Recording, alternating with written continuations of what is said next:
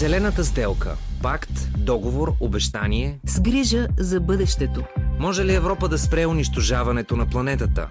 Защото друга нямаме. Един подкаст на Българското национално радио в рамките на проекта Евранет Плюс, водещата радиомрежа за европейски новини.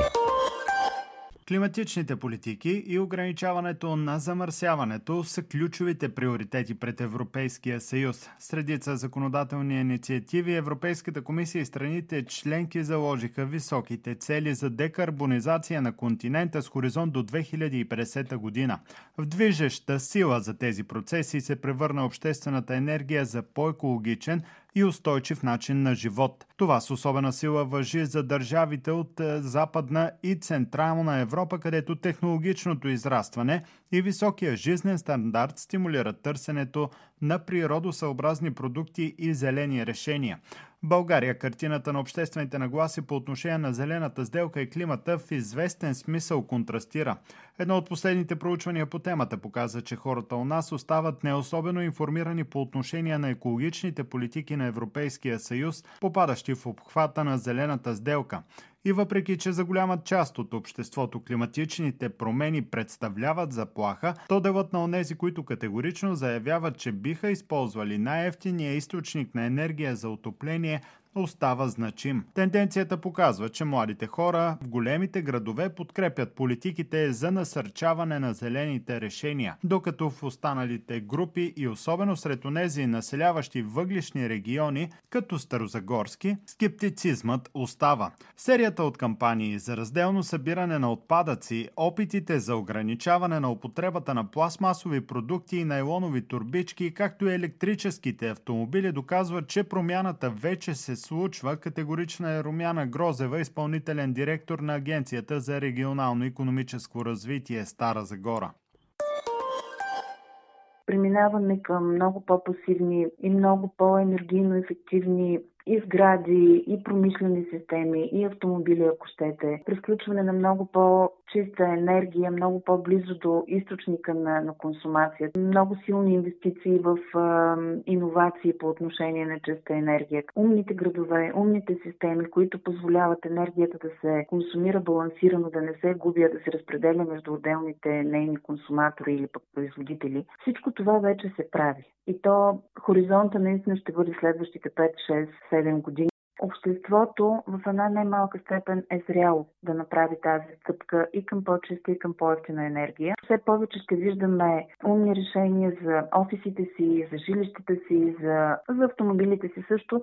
Всичко това, което се случва като трансформация, включително и по отношение на технологиите, по-скоро увеличава комфорта ни, а не го нарушава. Въпросът е да осъзнаем и да приемем тези промени. Един от критиците на пътя към енергийна трансформация, който Европейския съюз следва, е Боян Рашев, експерт по управление на околната среда. Той е категоричен, че промяната в навиците е тясно свързана и с нивото на доходите. Аз лично виждам как се променя културата на българите. Като хора по планината виждам все по-малко отпадъци там, въпреки че има много повече. Българна все по-малко мърси около себе си. И, и българна, ако може да си позволи да си купи нова и електрическа кола, с удоволствие ще я купи. Като поведение, аз лично виждам промяна. Тя е въпрос на култура, смяна на поколенията. На младите хора много повече им пука за това което е напълно нормално. Те биват обучавани така като поведение, свързано с покупките на някакви неща. Трудно може да има промяна, без, да, без тя да е съпроводена с съответното забогатяване. Тук говорим за голям мащаб. Ние много си говорим за електромобили, но реално, ако погледнем, ще видим, че Норвегия е страната, където всъщност много хора си купуват електро. И ако погледнем Норвегия малко по-в детайл, ще установим, че говорим за най-богатата страна в света. И ще установим, че говорим за страна, която всъщност прави много пари, но добив и износ на нефт газ. Не очаквайте изведнъж нали, тук се превърнем в Норвегия, без да имаме съответните ниво на богатство. Това няма как да стане. Добрата новина е, че модерните решения вече са пред нас. Според Румяна Грозева, големият интерес към програмата за финансиране на изграждане на ВЕИ за собствени нужди ясно показва, че хората в България са готови да направят подобна крачка за по-чиста среда. Днес повече от всякога стои въпросът как използваме онова, с което нашата планета разполага. Но отвъд дебата за пътя и посоката на зелената трансформация, към която развитите страни и техните общества се стремят, фокусът следва да бъде колко ще струва и от какво сме готови да се решим за по-чиста среда. Юристът Вилиан Михайлов определя замърсяването в градовете в резултат на движението на автомобили като най-значим проблем, който трябва да бъде решен. Той обаче споделя, че надежността, а не толкова цената, е онова, което към момента възпрепятства навлизането на електрически автомобили в България. Не мисля, че биха били удобни за недоразвита държава като България, в крайна сметка. Най-често нямам време да вися на зарядни станции или работата не го позволява като при всеки като цяло. А за по-дългите семейни приходи там пък е още по-неудобно и няма как да пожертвам комфорт. Или да обясня на малко дете защо ще спрем за 2 часа и няма как самото пътуване да е 3 часа отгоре за едно зареждане.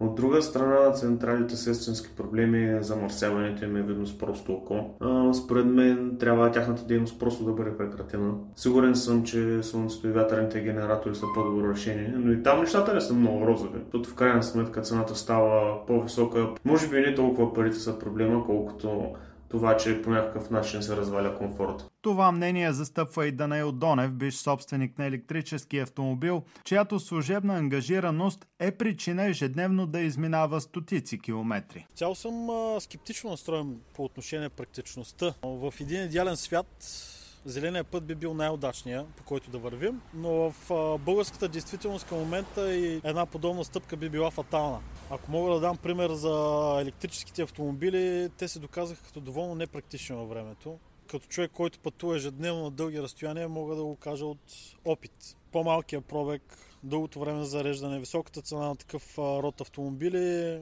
както и рязкото спадане на КПД-то на батериите след 3, 4 до 5 години ги правят изключително неефективни. Евентуалното финансиране от страна на държавата и дългосрочна стратегия може би би повишило интереса към тях, но минусите така или иначе се остават. От друга страна, източниците на енергия, която ще е нужна за захранването на тези автомобили, също е няма как да, бъде, няма как да бъдат зелени. Още нещо много важно, което мога да, да спомена е по отношение на фотоволтаичните панели, които след 10-та си година на експлоатация работи с толкова ниско КПД. Липсва вариант за рециклиране или преработка на тези панели. Студентката по економика Габриела Иванова гледа на железопътния транспорт като ефективно средство за намаляване на въглеродния отпечатък. Условията на този тип транспорт България обаче по думите и пречат самата тя да го ползва. Ако под а, екология разбираме по-качествена храна, определено мисля, че да. И лично аз започнах да отделям а, доста голямо внимание на това с какво се храня, като а, разбира се гледам и държа то да е по-качествено, с а, по-малко химии, по-биологично. От друга страна обаче, например, за железопътния транспорт а, спомага значително за намаляването на вредните емисии в атмосферата, а, за разлика от другите превозни средства, но в България, мисля, че както всички знаем, условията съвсем не са толкова добри и лично аз не бих използвала влак, за да стигна от точка А до точка Б, а, ако в тази посока има и автобус, защото придвижването става доста по-бавно и по-трудно.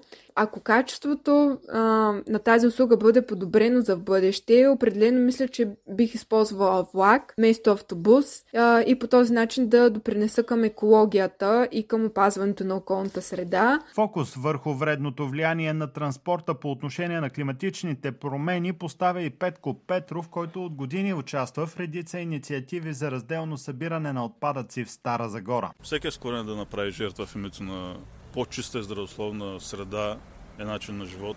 Обаче проблема в нас е, че доходите и стандарта е много по-нисък в сравнение с а, този на Запад. По отношение на храните, особено, аз самия се стремя към а, по-биологични, качествени а, храни. Там е работа, че прекалено малка група от нашето общество се стреми към този начин на живот и към тази промяна в нашето ежедневие. Не всеки е готов да, да излезне от тази зона, зона на комфорт и да направи компромис. Затова продължавам да ползвам своя дизелов автомобил, а не се качвам на електрически автобуси самият аз. Това е просто навик, който продължавам да спазвам.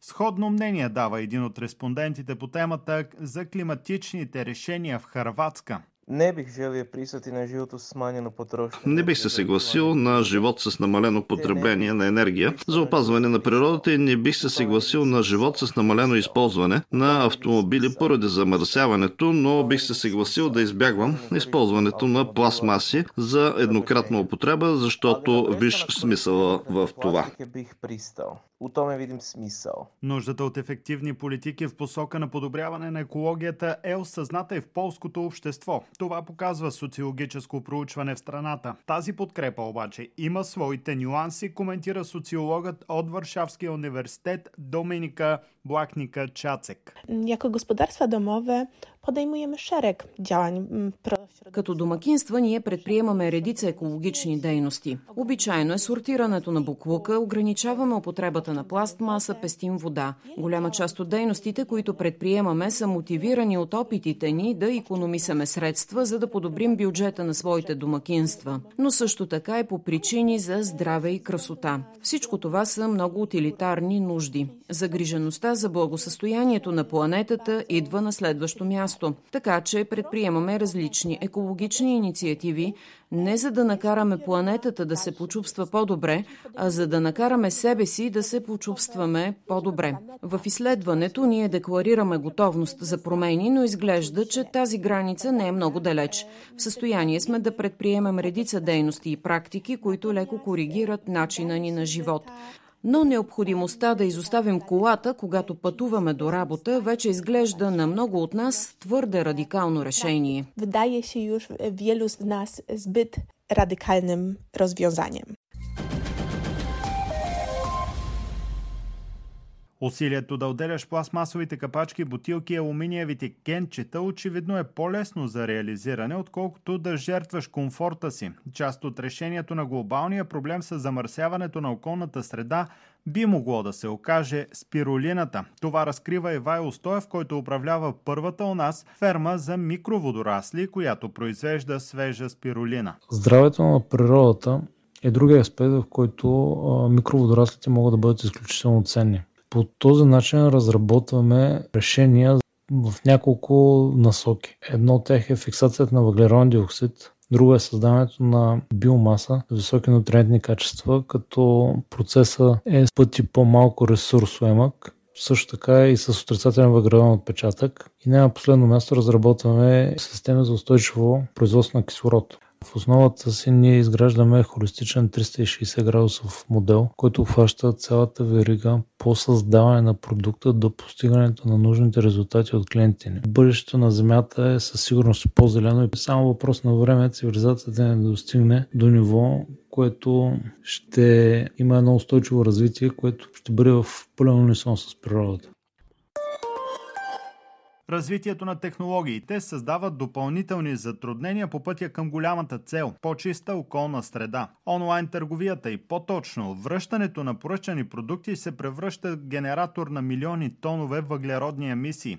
С този проблем се бори български стартъп, който разработва приложение, което се стреми да формира нов тип потребителска култура и да променя навиците за пазаруване в унисон с зеленото мислене и глобалните тенденции за опазване на околната среда, обяснява създателя на стартъпа Георги Николаев. Само след 2020 така, милиони тонове отпадъци се изхвърлят в депата, тъй като те не стават за използване след като се върнат. Една трета от всички върнати продукти се изхвърлят, тъй като вече не могат да се използват. Другите две трети или се продават отново, или отиват в те наречените аутлети, след което в магазините за дрехи втора употреба. И ако и там не намерят своя път към потребителите, отново отиват на депата. Това е един много голям проблем към България. Средно се връщат между 15 и 35% артикули от потребителите. Една на всеки три поръчки е върната. Това влече след себе си много голямо замърсяване на околната среда. Процеса на връщане на ретикули довежда до 16 милиона тона емисии на въглероден диоксид. Увеличаването на индустрията, това, което можем да намерим в статистиката, е, че до 2025 ще, се увеличи три пъти, което означава, че с сигурност и процеса по повръщане на артикули ще бъде увеличен, съответно и въглеродният отпечатък ще бъде увеличен. Промяната в навиците вече се случва. Европейските държави и техните общества вървят усилено към устойчиви екологични решения. Все по-значимо място в образователния процес заемат темите за климатичните промени, разделното събиране и опазване на природата. Отговорът на въпроса докъде сме склонни да жертваме комфорт и средства в името на екологични решения обаче остава тясно свързан с жизнения стандарт. България изостава от останалите европейски държави в това отношение и точно за това е важно усилията на страната да срещат енергичната подкрепа от Европейския съюз. За Евранет плюс Живко Иванов. Зелената сделка – да изтъргуваме бъдещето в полза на планетата. Друга нямаме. Един подкаст на Българското национално радио в рамките на проекта Евранет Плюс.